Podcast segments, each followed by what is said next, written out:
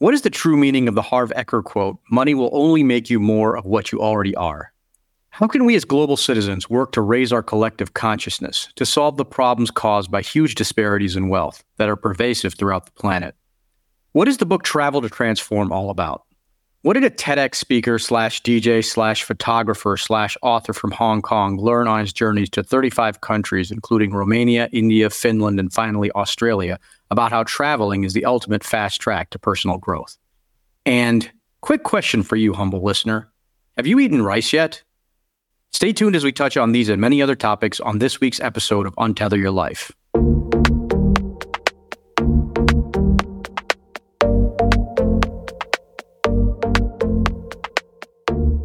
Welcome to Untether Your Life, a show that empowers you to own your own health and break free of templates for managing physical and mental wellness, and looks at key issues impacting the South Asian diaspora.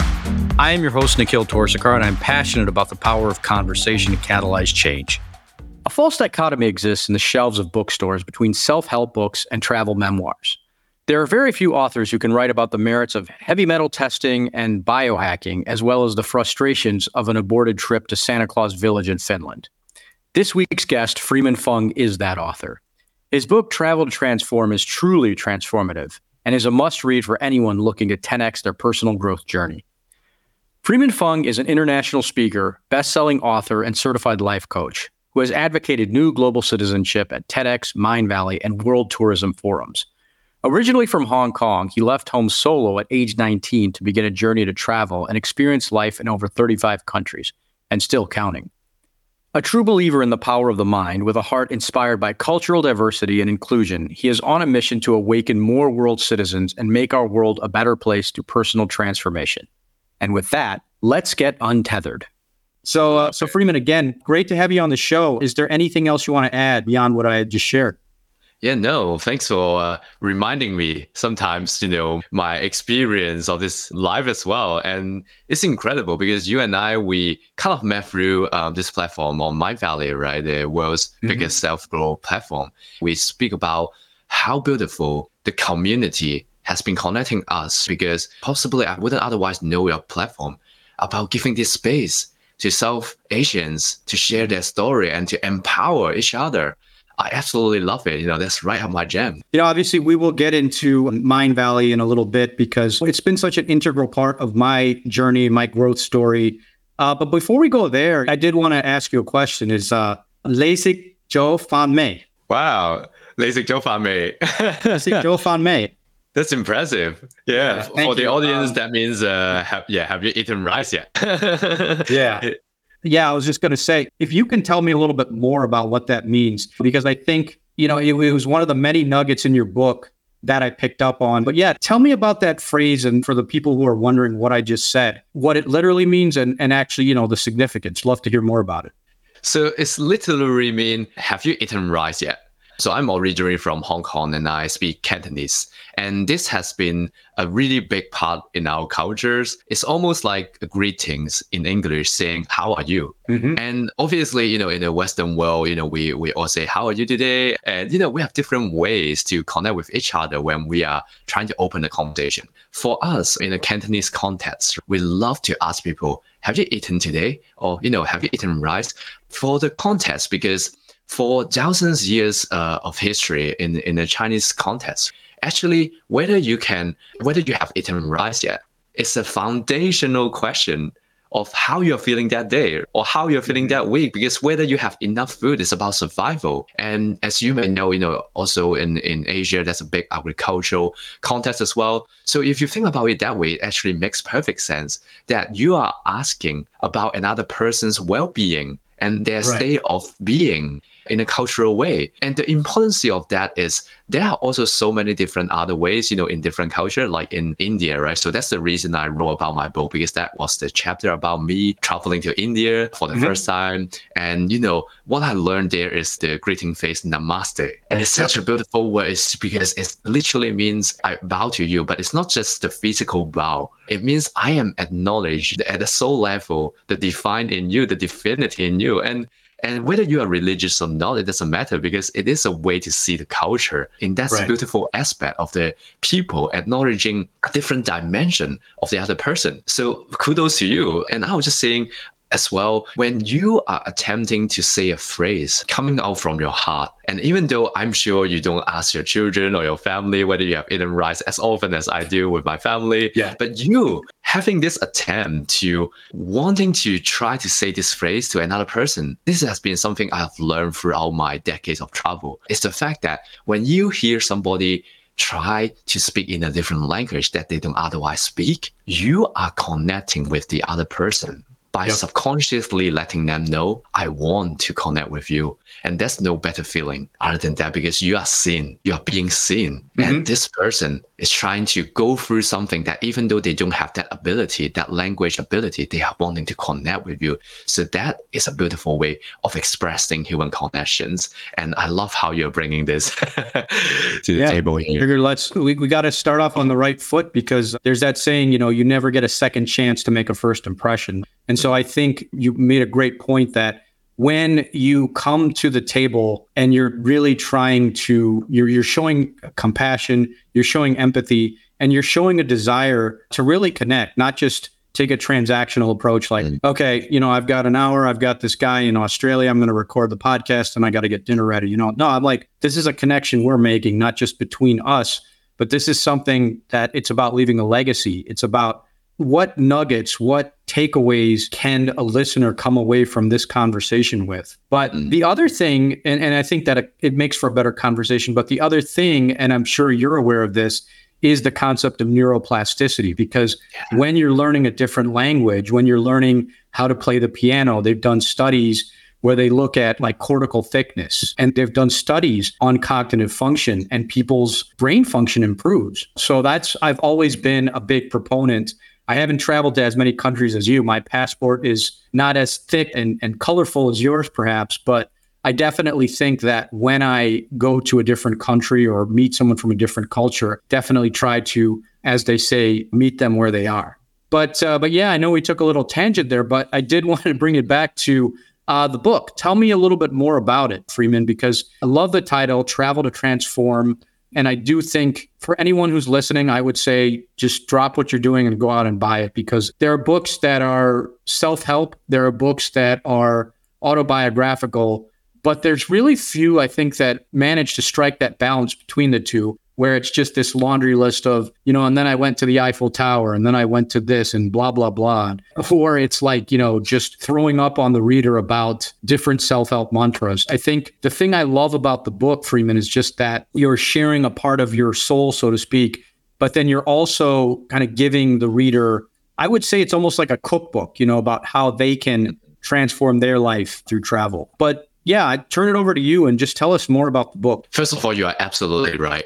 There are thousands of travel guidebooks out there, right? And then they are preparing us for overseas trips, right? So they prepare us to be amazing tourists. But none of those talk about the day to day mindset, the day to day global mindset, I should say. So they are not preparing us to be a world citizen. And at the same time, there are also thousands of self help books out there, but very few focus on traveling. But we live mm-hmm. in a modern world today. People don't realize actually traveling is the ultimate fast track to personal growth in the world today. And also the fact that there are also thousands of textbooks out there on globalization, on mm-hmm. cultural studies. But the truth is people are not lacking of academic training. They need awakenings. Travel to transform is a transformation from within through traveling. I grew up in Hong Kong for the first 19 years of my life. And I came from a background where I have this one of the most competitive societies, one of the most difficult public exams in the world,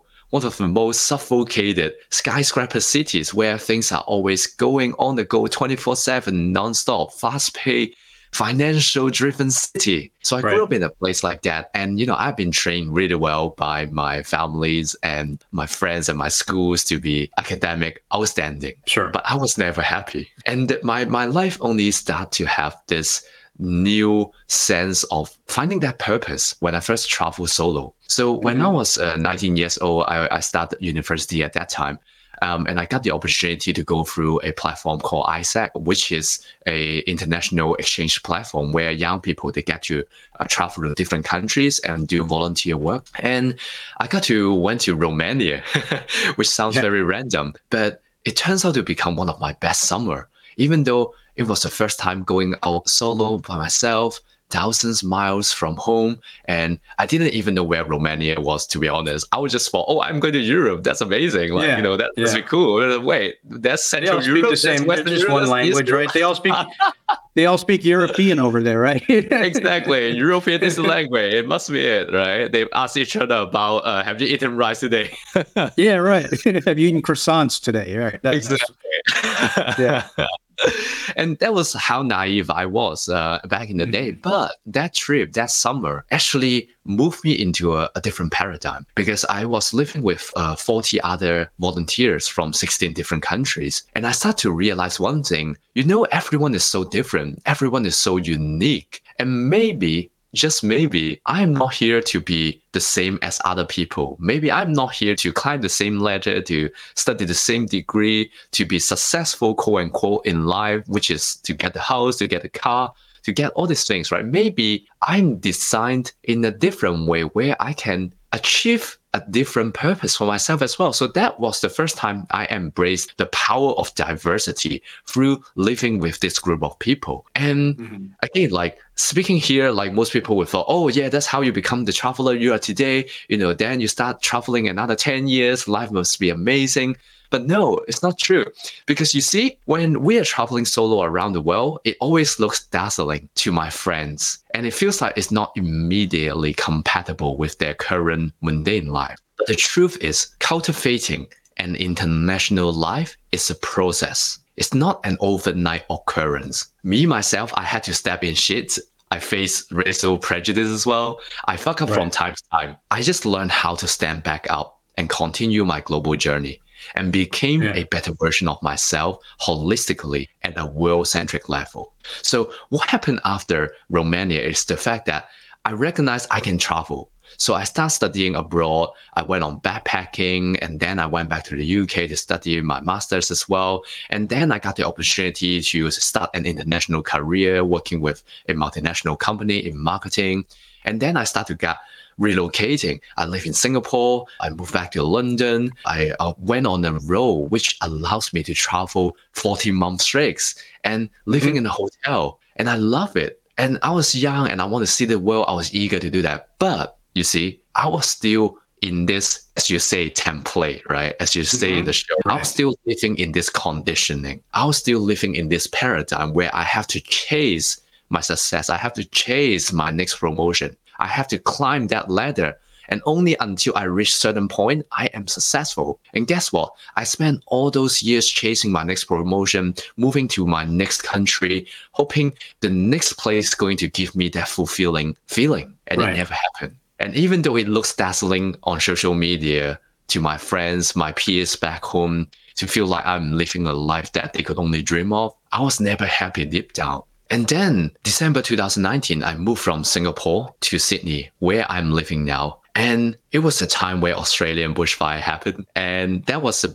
big hit to me and my career because I was launching a product that is relevant to the view, but everything was just orange. You can't even breathe properly when I was out on the streets. And that was my first impression of Sydney that I gave up everything I had in Singapore, the luxury, the penthouse I was living in, my global family in Singapore. And then I gave it up to come to Sydney yeah. to see this place. And for this. For this. And then COVID lockdown happened. Yeah, quite the timing there, Freeman. right. Perfect timing. Crazy. Yeah. And that just put me into a dark mental space corner when I was living in a tiny studio by myself my health broke down, my spirit broke down, my mind fractured. I was identified by uh, by medical doctors say I have CFS as well, chronic fatigue syndrome. I had brain mm-hmm. fog. I couldn't think properly. I couldn't drag myself out of bed. And I was so afraid I would lose my job because I just got my visa here. I just relocated mm-hmm. here. And I was in that painful state of not knowing what to do. I couldn't travel. And I'm a DJ on the side as well. I couldn't play any gigs. So I broke down mind, body, and spirit in every way. And that was the time where I really took a different level of responsibility, travel to mm-hmm. transform. Mm-hmm. the transformation from within and what I call to travel inwards. Because you see, there's this beautiful outside world where we can travel and venture into, and we can explore the beautiful world out there, the mountains, the lake, the landmarks, tourist landmarks, and try different right. world cuisines. But at the same time, you see, there's this beautiful inner world as well, where we can travel to the depths of our mind, body, and spirit. And when these mm-hmm. two worlds collide, the overlapping part is what I call travel to transform, because that is the ultimate fast track for our personal growth and to achieve self mastery. And that has become the core message for what I'm sharing. Because today, as you would know me, as you have speak about my list of accolades as well, today I'm a joyful, free, happy human being. And I'm empowering more to be the same. I'm empowering more global citizens to right. step into this space to live a holistic, well centric life because we can all live an authentic life where we step into our true identity, where we are meant to live in this world not that template we're given by our society, not that template we're given by our family. The true purpose that why we are here and how we can enjoy this life to be experiencing all the world could offer to us in a conscious way. And that has yeah. been my core message from my book, Travel to Transform. And like you said, I also share it in a through personal stories as well, because I don't believe you can write a self-help book or a how-to guide you can't write something to have a step by step and hand it out to someone else and believing yeah. somebody following these steps can expect their life to turn out in the same way. No, I truly yeah. believe our paths are so unique. I truly believe we all have our journey. We all have different skin color.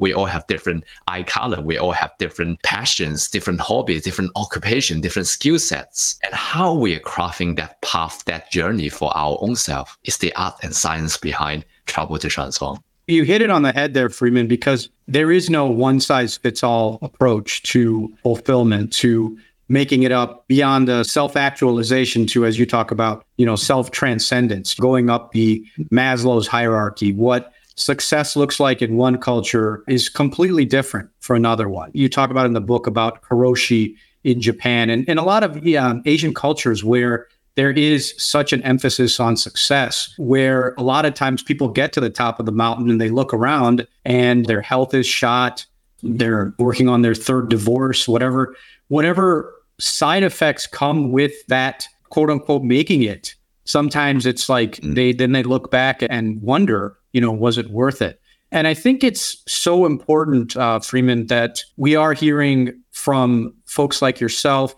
I think the cultural aspect is so important because so many people in our demographic have quote unquote made it to the top of the food chain, but there's not a lot of talk about how they got there, you know, and the triumphs and the travails, you know, all the scars, so to speak, that that went into that transformation journey. My big applause and gratitude to you for being so raw and being so vulnerable in this book. So one other thing, uh, Freeman, I did want to touch on you you know, obviously, I think how, how many countries are you up to now? Is it uh, 35, 36? Uh, what, yeah, 35 and still counting for decades okay. now. Yeah. Because one of the countries that you talk about in there is India, obviously. So I don't, as I mentioned before, I don't have as many stamps in my passport as you might, but I have been to India and I obviously have a different lens on it.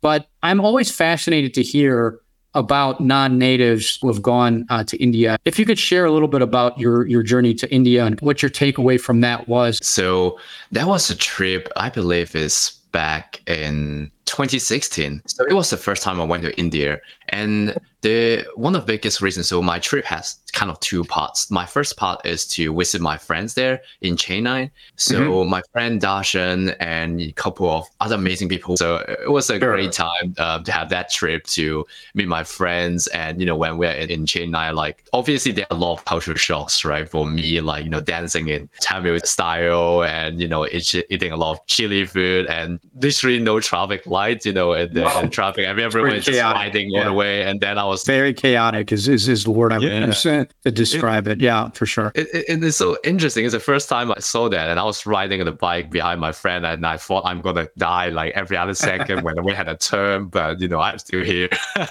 so there are a lot of amazing, uh, you know, cultural shocks, and you know, seeing the backwater and Kerala in the south, and you know all this beautiful nature as well. So that was kind of like the first part of the trip, you know, really embracing myself into uh, that colorful and diverse culture in India. You know, they have so many different religions and language in one country. And Yeah. that's something I couldn't even easily comprehend before. Like you say, it's all about cultural diversity. I see unity in diversity as well. And, you know, we can talk about this more later, but back to the story. So my second part of that journey is to go to Mumbai as well because I Mhm. really, really wanted to see the slum. And I, I really want to see it through my own eyes because, you know, you, you probably watch a movie like Slumdog Millionaire Slumdog and, you know, you Millionaire. get to see a lot of documentaries. And I think the thing is sometimes when we are watching it through the screen, you know, it there is always a filter behind, right? There's editing behind. The best way to experience the world is still to go travel and see for yourself. Because what people write about or what people perceive is not the same of your own perception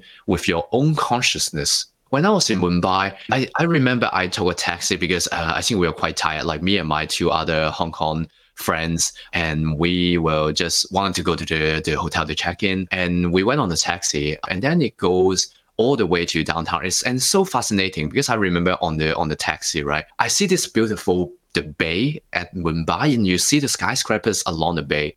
And a few minutes later, we drive into some kind of like whole area was just gray with you know rocks on the road and you know like you know it's bumpy and then the other and the other minute then we are in downtown and i remember asking this taxi driver I was like wow this building looks so cool. How come Mhm. there's only one building out of all this building looks like that? So it's like the taxi driver called oh it's called the Antilia building. It's a mansion. It's not an office. Antilia what's that? So he was very famous, richest guy, richest guy in Mumbai, the billionaire. And I was like, wow, that's incredible. So he owned this whole building? And he's like, yes, yes, sir. Um, everyone knows, I think like 27 floors with a helicopter paddy uh, on the top, swimming pool, thousands of people work for him. I was like, wow.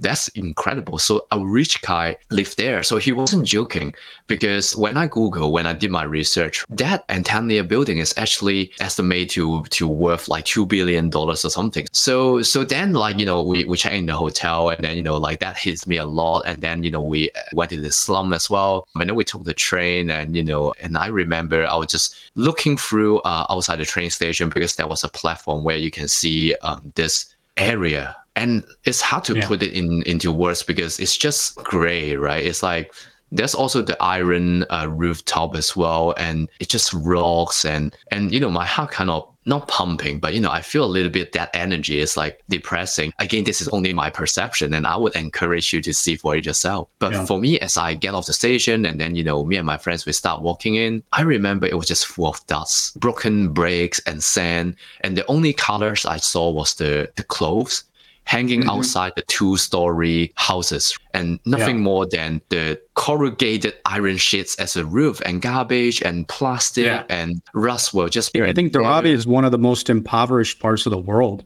What's amazing is literally like you go not even like two blocks, three blocks, and you're, as you said, like the, one of the richest people in the world. The contrast is pretty stark. It's pretty uh, Yeah. jarring. You know? Exactly. And I remember the kids, they because we are aliens, right? To them, because I didn't want to join a tour too, by the way, uh, for the listeners, because I want to feel it authentically. I don't want people to Mm. point out things to me. I want to see it through myself with my camera. I'm a photographer, a travel photographer as well. So I love to capture moments through my own lens.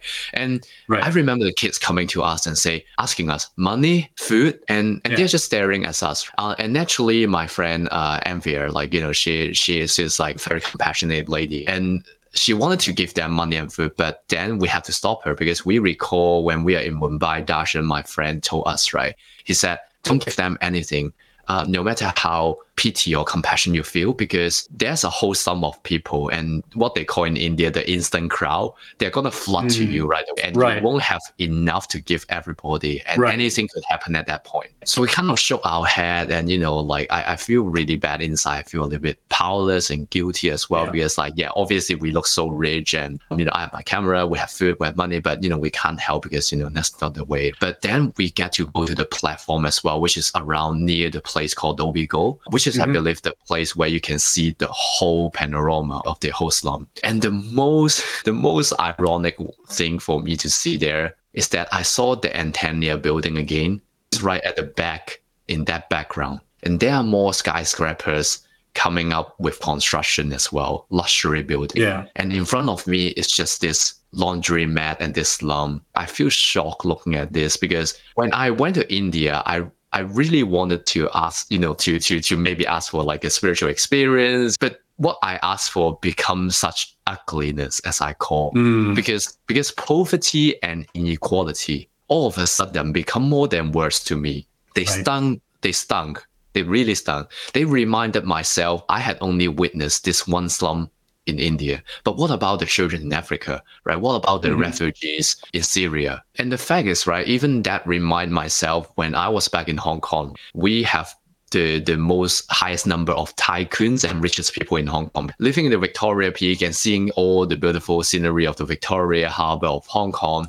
And people like us in the rat race would never been able to get to the top. But I told myself maybe I work hard enough, maybe I could get good grade A in the exams, maybe I get a, Yeah. a better job and climb the ladder. One day I can get there. But in the slum, it's not even about how hard work you can be. It's just almost like Just about getting the next meal.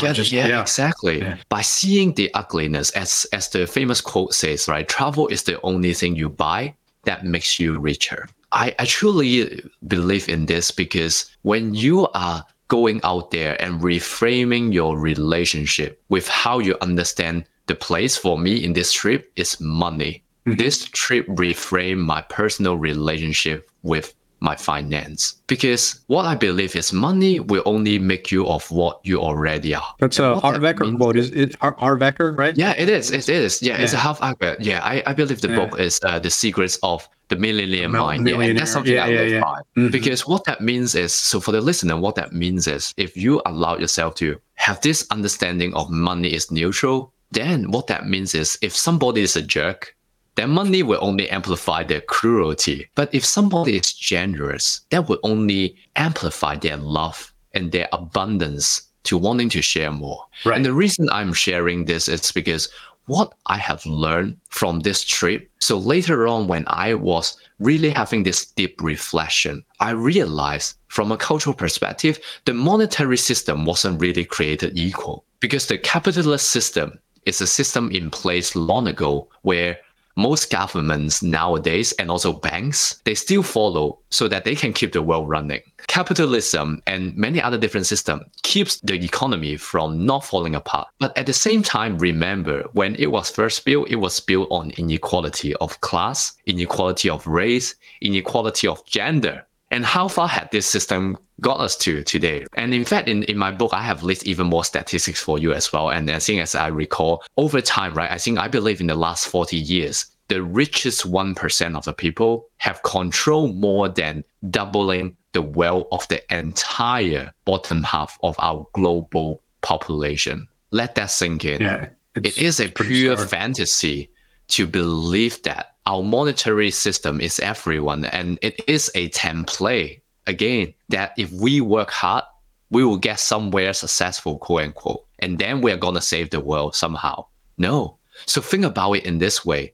On one hand we have all this advanced technology technological breakthrough robotics 5g's ai today right? Mm-hmm. Chat gpt renewable energy. But on the other we are letting all these powerless children die every other, I don't know, five seconds, according to um, the Global Wealth Report. And we are letting them die every five seconds due to poverty. Are human beings really an advanced species or are we just primitive? So that was what I've gotten out the biggest from my trip to India, it was that firsthand experience walking into the slum myself and being able to feel the powerless also in me to see how big that gap is, to see how I can reframe my understanding with finance and the fact that money is not going to solve poverty, but the solution is already here. The solution is called human consciousness. Because by raising our collective consciousness together to realize you and I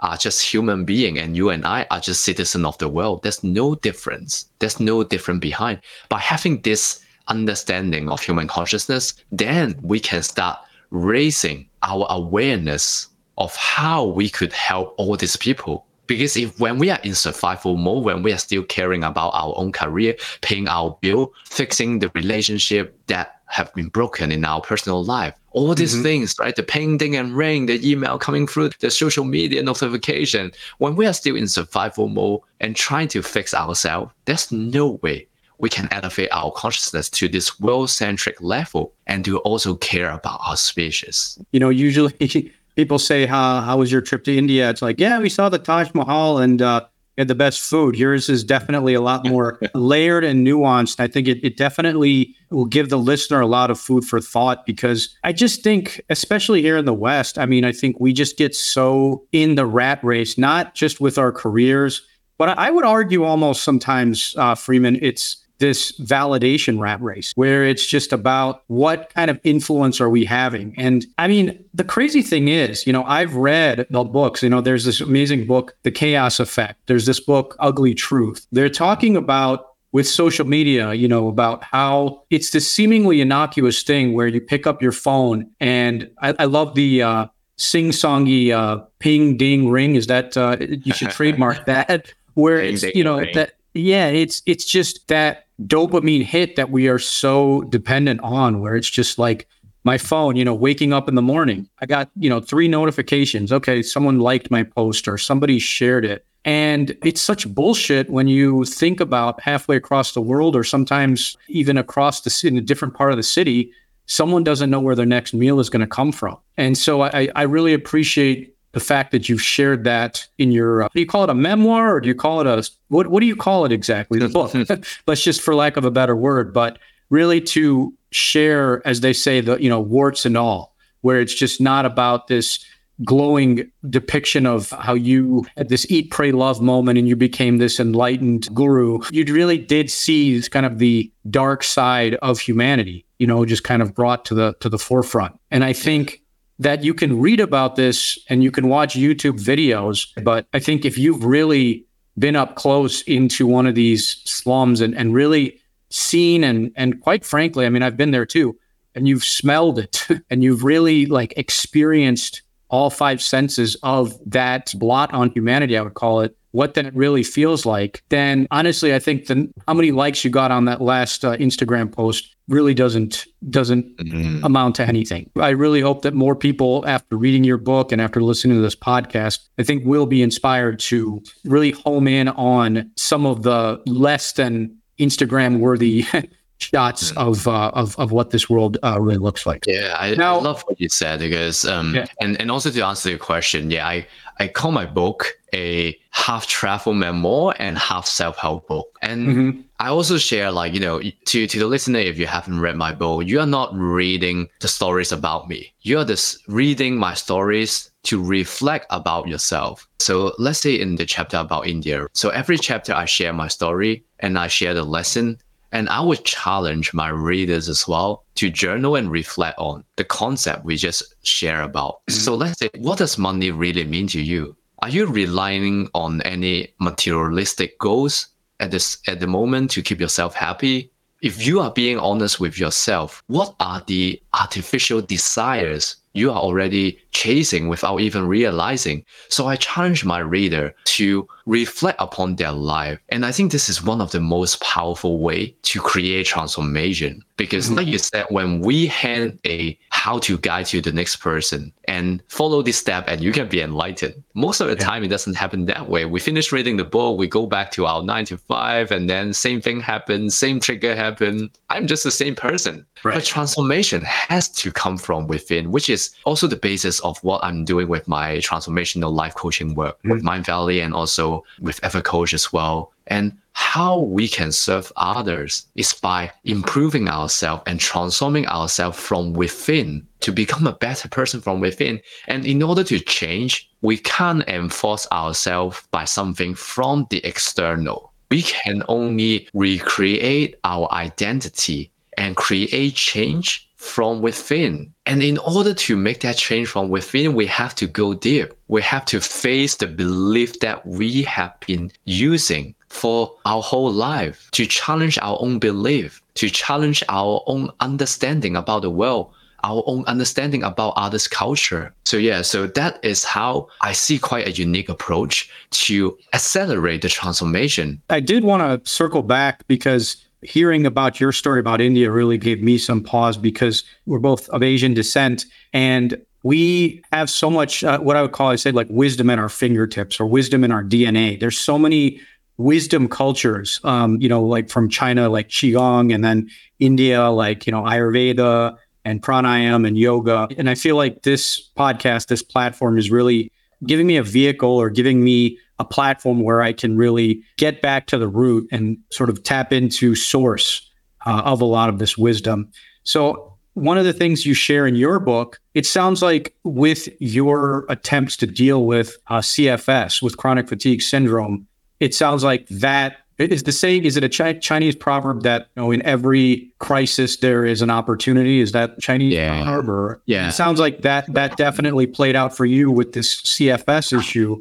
Is that it exposed you to a lot of East Asian modalities uh, for healing? Um, so I'd love if you could talk about that, whether it's qigong or, or other modalities from your own culture that maybe you hadn't uh, explored before. I, I love what you just shared, and you're right. So in Chinese, right? So crisis and opportunities. Mm-hmm. They are the same words. So we write in the same way, pronounce in the same way. It's just the same word. So with that in mind, right? So my health transformation, obviously, again, you know, when I talk about travel to transform, right? When I say transformation, holistic, transformation in a holistic way, that means we are transforming ourselves through all aspect and different category of life. May that be financially, mm-hmm. intellectually, emotionally, philosophically, culturally, and all this dimension of life. And health is definitely one of the big pillar in this transforming my CFS. When I was saying I was traveling around the world for 10 years, I never took care of my body. And in fact, I was a marketing manager by day. I, I, work in the corporate environment by day, and then I was a DJ by night. I have all the energy I can jump. And you jump in a phone booth like uh, Clark Kent and turn into uh, your alter ego. On my headset and yeah, become the Superman and yeah, yeah, yeah, yeah, get back on my decks and spinning the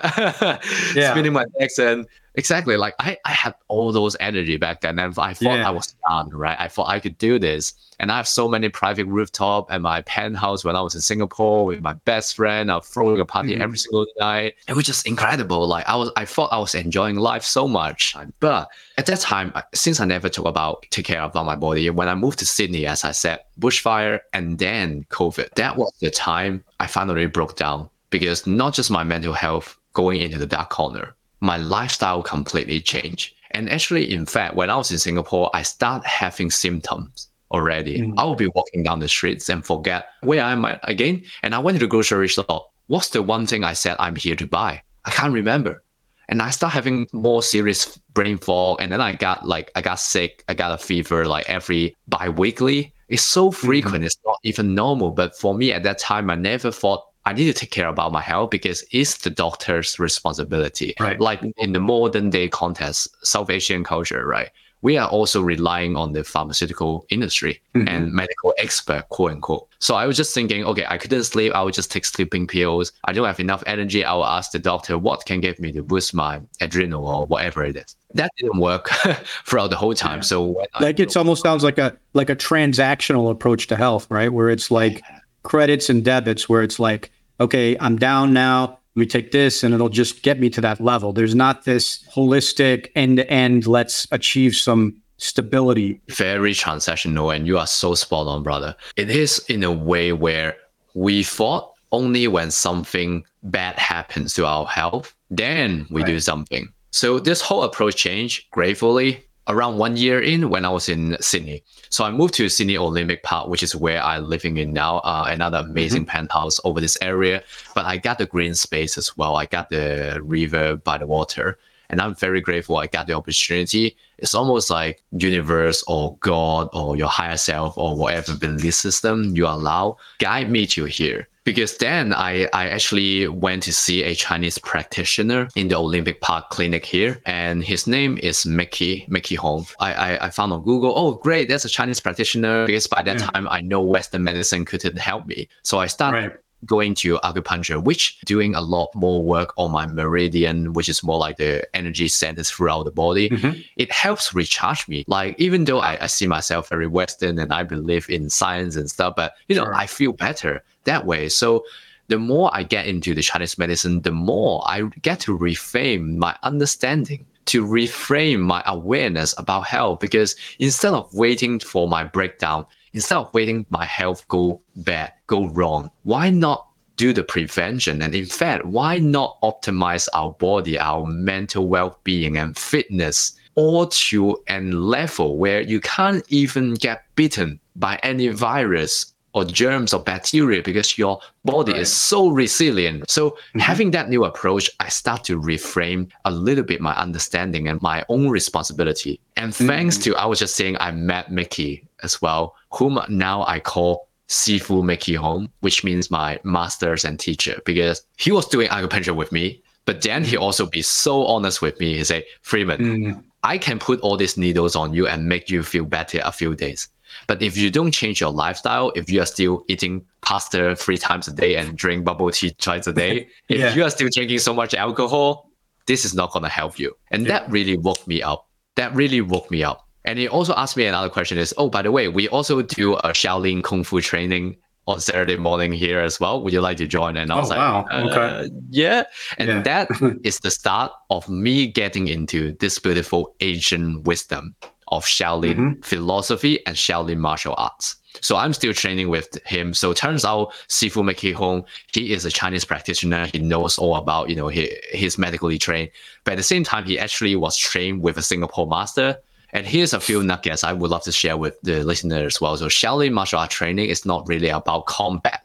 It's not really about fighting, although you can see the warrior monk like mm-hmm. they they mm-hmm. they can you know when you see on TV the spear can't pierce through their screen right and they can break rock with their bare hands and they are yeah. not actually they are not just stunts they are years of dedicated training of their self mastery with their body and mm-hmm. that's why you look like they are defying physics to us. Right. But it's actually self mastery and when i'm training with him i start to learn how to become more in tune with my body as well because the martial art the body form right? So the one i learned is called lam kuan bat toi it means mm. the fist from the south and the the kicking from the north something like that. You know it, it doesn't mean much but yeah. it's an embodiment of the animals when you are moving your body so it incorporates the movement of the monkeys the flexibility and it also embodies the powerness of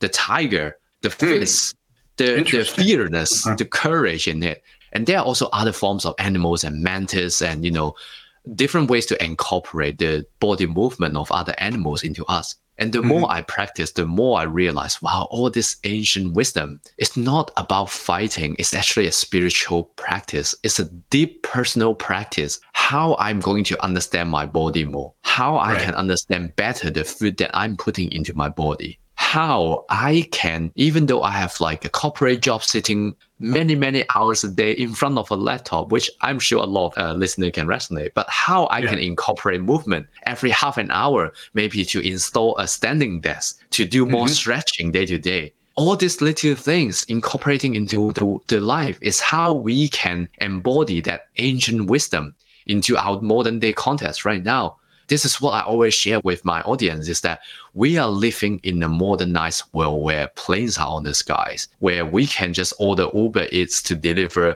to our door. Instant gratification. Kind of, yep. Well, Anything instant gratification. Yeah. But also, like you said, this is also this deep well of wisdom coming from thousands years of Asian civilization. May that be the Shaolin wisdom, may that be the yogic tradition, may that be mm-hmm. Zen, the Tao, or whatever modality comes from. All this beautiful ancient wisdom actually have so many overlapping about what they teach. And in the health transformation context, what we can all do as a modern global citizens is to learn to how to be in tune with our body as well. So not just waiting for that wake up call in our health, right. not that right. waiting for the breakdown to come to us, but how we can now to take the step to make a difference.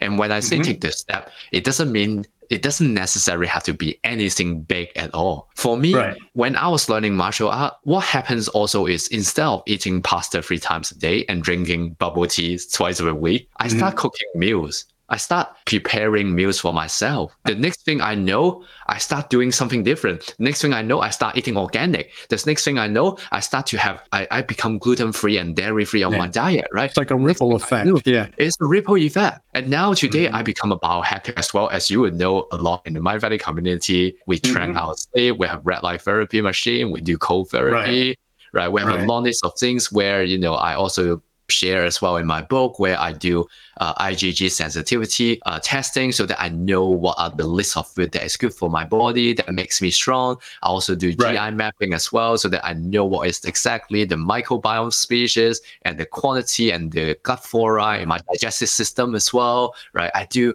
individual DNA testing so that I know, you know, myself better. And it sounds very overwhelming in, in, in this minute, but it's a step by step process to transform our own understanding of our own health and well being into a state from a state of surviving to a state of thriving. Well, you know what, what I would recommend, Freeman, is you should have like a companion of just just the quotes, honestly, from your book, because there's so many amazing nuggets. The one that I really liked, and I want to make a connection here, the one that I really liked was the one from Bruce Lipton, where you're talking about how the human body it's a misconception to look in the mirror and just see one body. You're actually looking at a community of uh, 50 trillion cells, I think is the quote, right?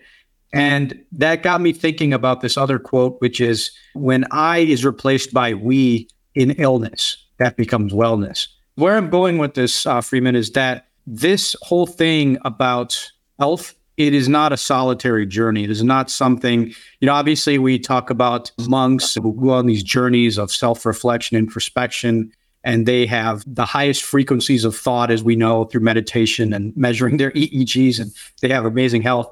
But I would say that really optimal health is a, it takes a village, it's a community experience. So I wanted to talk to you a little bit about your take on community and starting with your shirt, what we haven't even talked about that. What is what is your shirt? Maybe that'll segue into our discussion about community. The t-shirt itself, right? So it says Super Coach here. Um, and obviously the most beautiful part is the wings here because it's not about identity, but it's about what brought us together. And the reason I was this morning, I was thinking, oh, I'm going on the, the Untethered Life uh, podcast, and what should I wear? And it just come intuitively to me. It's almost like this t-shirt just dropped out from the cupboard itself. yeah, exactly. so, exactly. Yes, I think this worked really well because you and I, we really connect through this platform, Mindvalley, which is also the place where it has transformed both you and I so much. And I mm-hmm. love mm-hmm. what you just said about the health journey. It's not a solitary journey at, at all. In fact, the reason I'm able to be the biohacker, the martial art practice, this thriving global citizen I am today is because I have a community supporting me.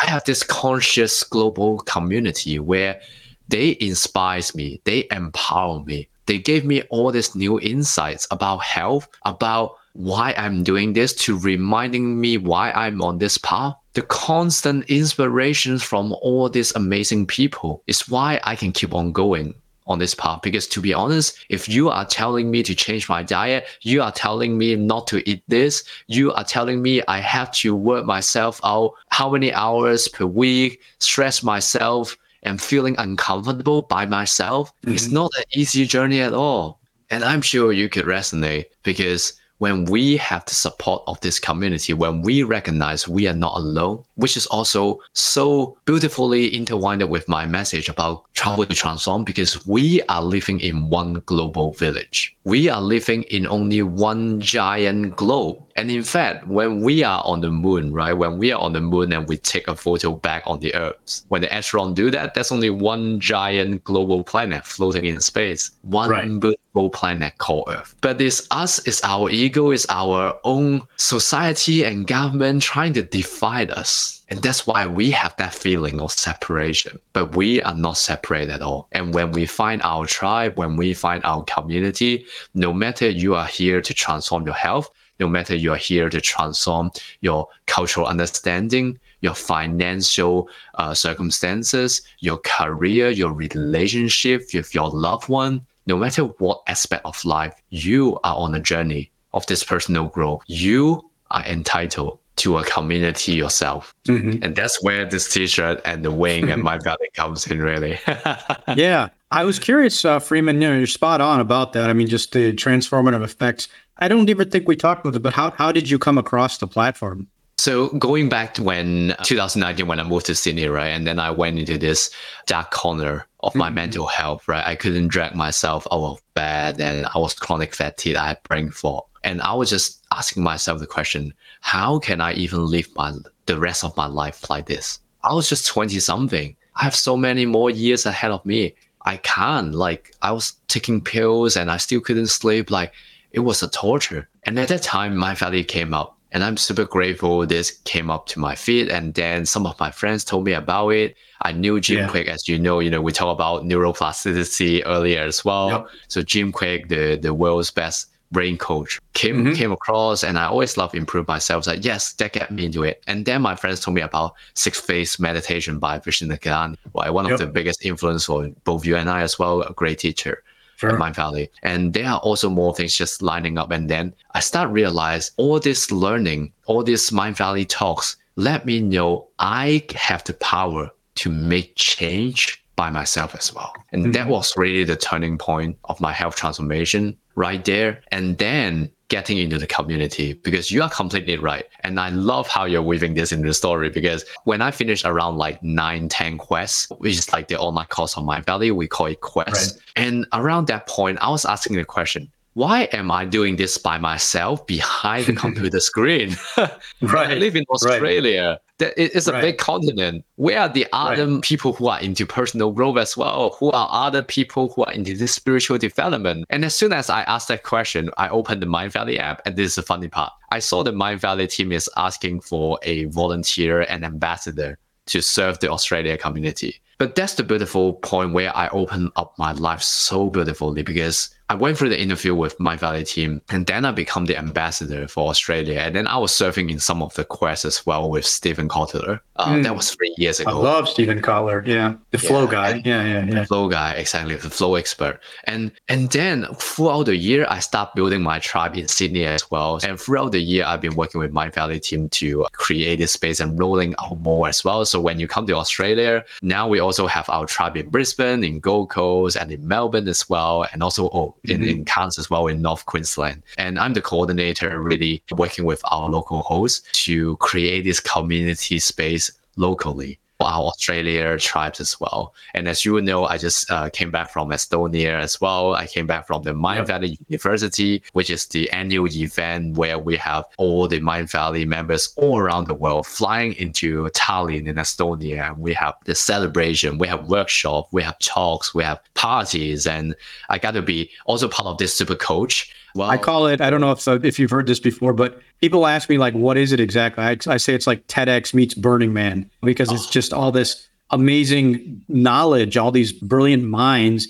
And then it's just complete chaos too. People are just going nuts at these dance parties till, you know, all night, two, two, three in the morning. And then there's like eight year olds running around in the midst of all this stuff. It's this experiment that just it's taken on like like wildfire. It's a really beautiful thing to see. Beautifully said, and I I, I can't resonate more. It's like uh, Supercoach is like a TEDx with uh, Burning Man, and the Yeah. people there you meet is just incredible because, like you said, when we we have this feeling of isolation, when we have the feeling that we are on this journey by ourselves, everything is like ten times more difficult. But when we are in the space where we meet all these super coaches or you know people who are just into personal growth, people who are just fanatics about becoming a better version of themselves. The energy in the group literally transform your feeling and your consciousness there. And being mm-hmm. in this space, this is the second time I just went back to Tallinn because it was just so worth it. I flew over 30 hours last year from all the way from Sydney down under to Europe. And it's so worth it because the connection I got to make, the soul family, as I would say, there's no price you can put on it. We have Yeah. deep, meaningful conversation, and it doesn't even matter what our skin color is, where we are flying from, what financial background we have, what educational level we are at. Doesn't matter what modality, whether we are coaches or energy healer or athletics or peak performance, what career Yeah. you have.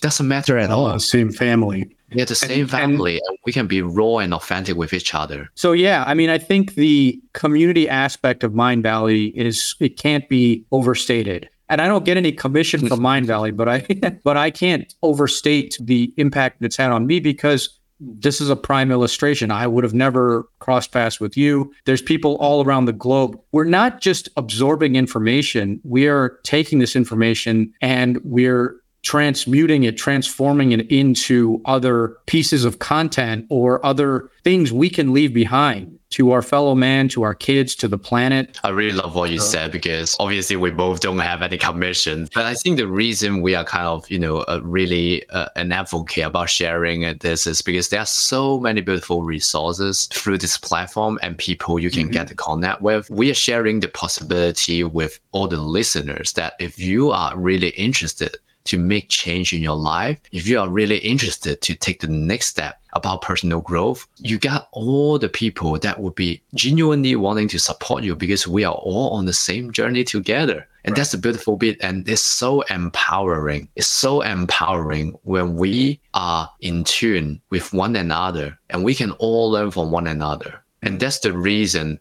I was saying as well, even with my book, you're not really reading the story about me. You're reading the stories to reflect on yourself. Because we as human beings have this remarkable ability to be able to absorb ourselves in others person's story. And we learn the lessons through storytelling.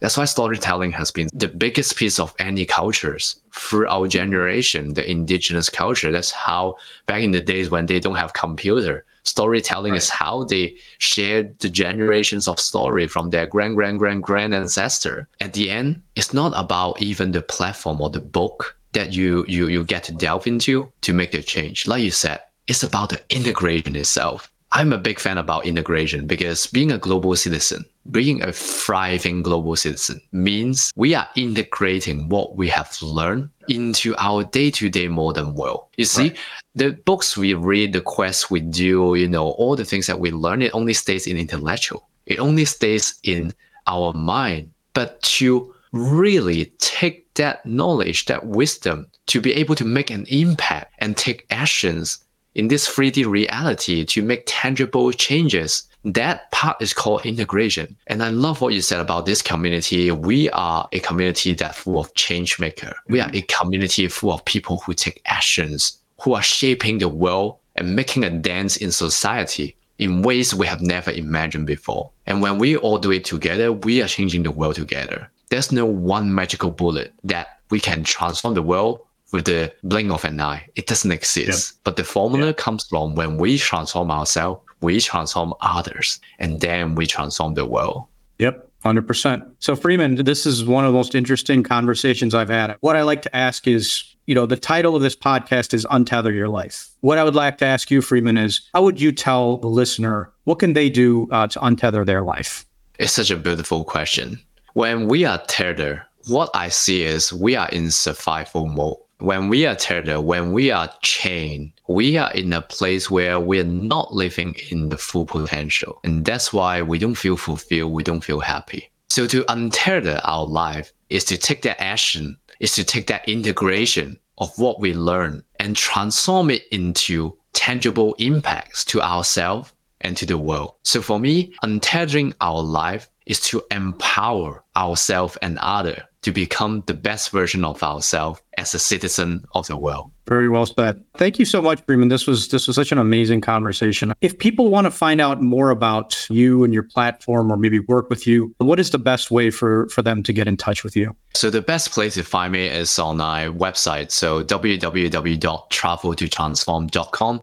So I have a lot of resources as well on my website and to help you to become a conscious global citizens and travel tips as well on how to holistically support our life and to thrive. Um, and I'm also very active on social media as well. So you can also follow me on Instagram, which is Freeman Fung Official. So F R E E M A N, Fung is F U N G, and then official. So I'm pretty active there as well as I do a lot of talks and you know sharing podcasts and my day-to-day insight as well, a bit more personal approach on that side. So I would love to stay connect with all your listeners as well. So and don't be a stranger we are all global citizens so intertwined and connected with technology. So shoot me a message as well, shoot me a voice message, voice note. I'm always happy to listen, to know what you think about the message that I share, and especially with this beautiful Untethered Life podcast as well. What's the one thing that you learned from the conversation today? Share with us. I would love to hear it. Excellent. Well, thanks again, Freeman. This was uh, an amazing discussion, and I think it is the first of many uh, future collaborations to come. So, so thank you so much, brother. Appreciate it. Thank you, thank you. Appreciate it. Thanks for having me again today. Thanks so much for listening, and I hope you enjoyed that episode. For more of these types of conversations, please visit us at untetheryourlife.co. You can also find us on Instagram at untetheryourlife, as well as on Apple, Spotify, and other platforms by searching for Untether Your Life. And if you did enjoy this episode, please leave us a review or share it with someone who might also benefit. Thanks, and until the next time we meet, stay untethered.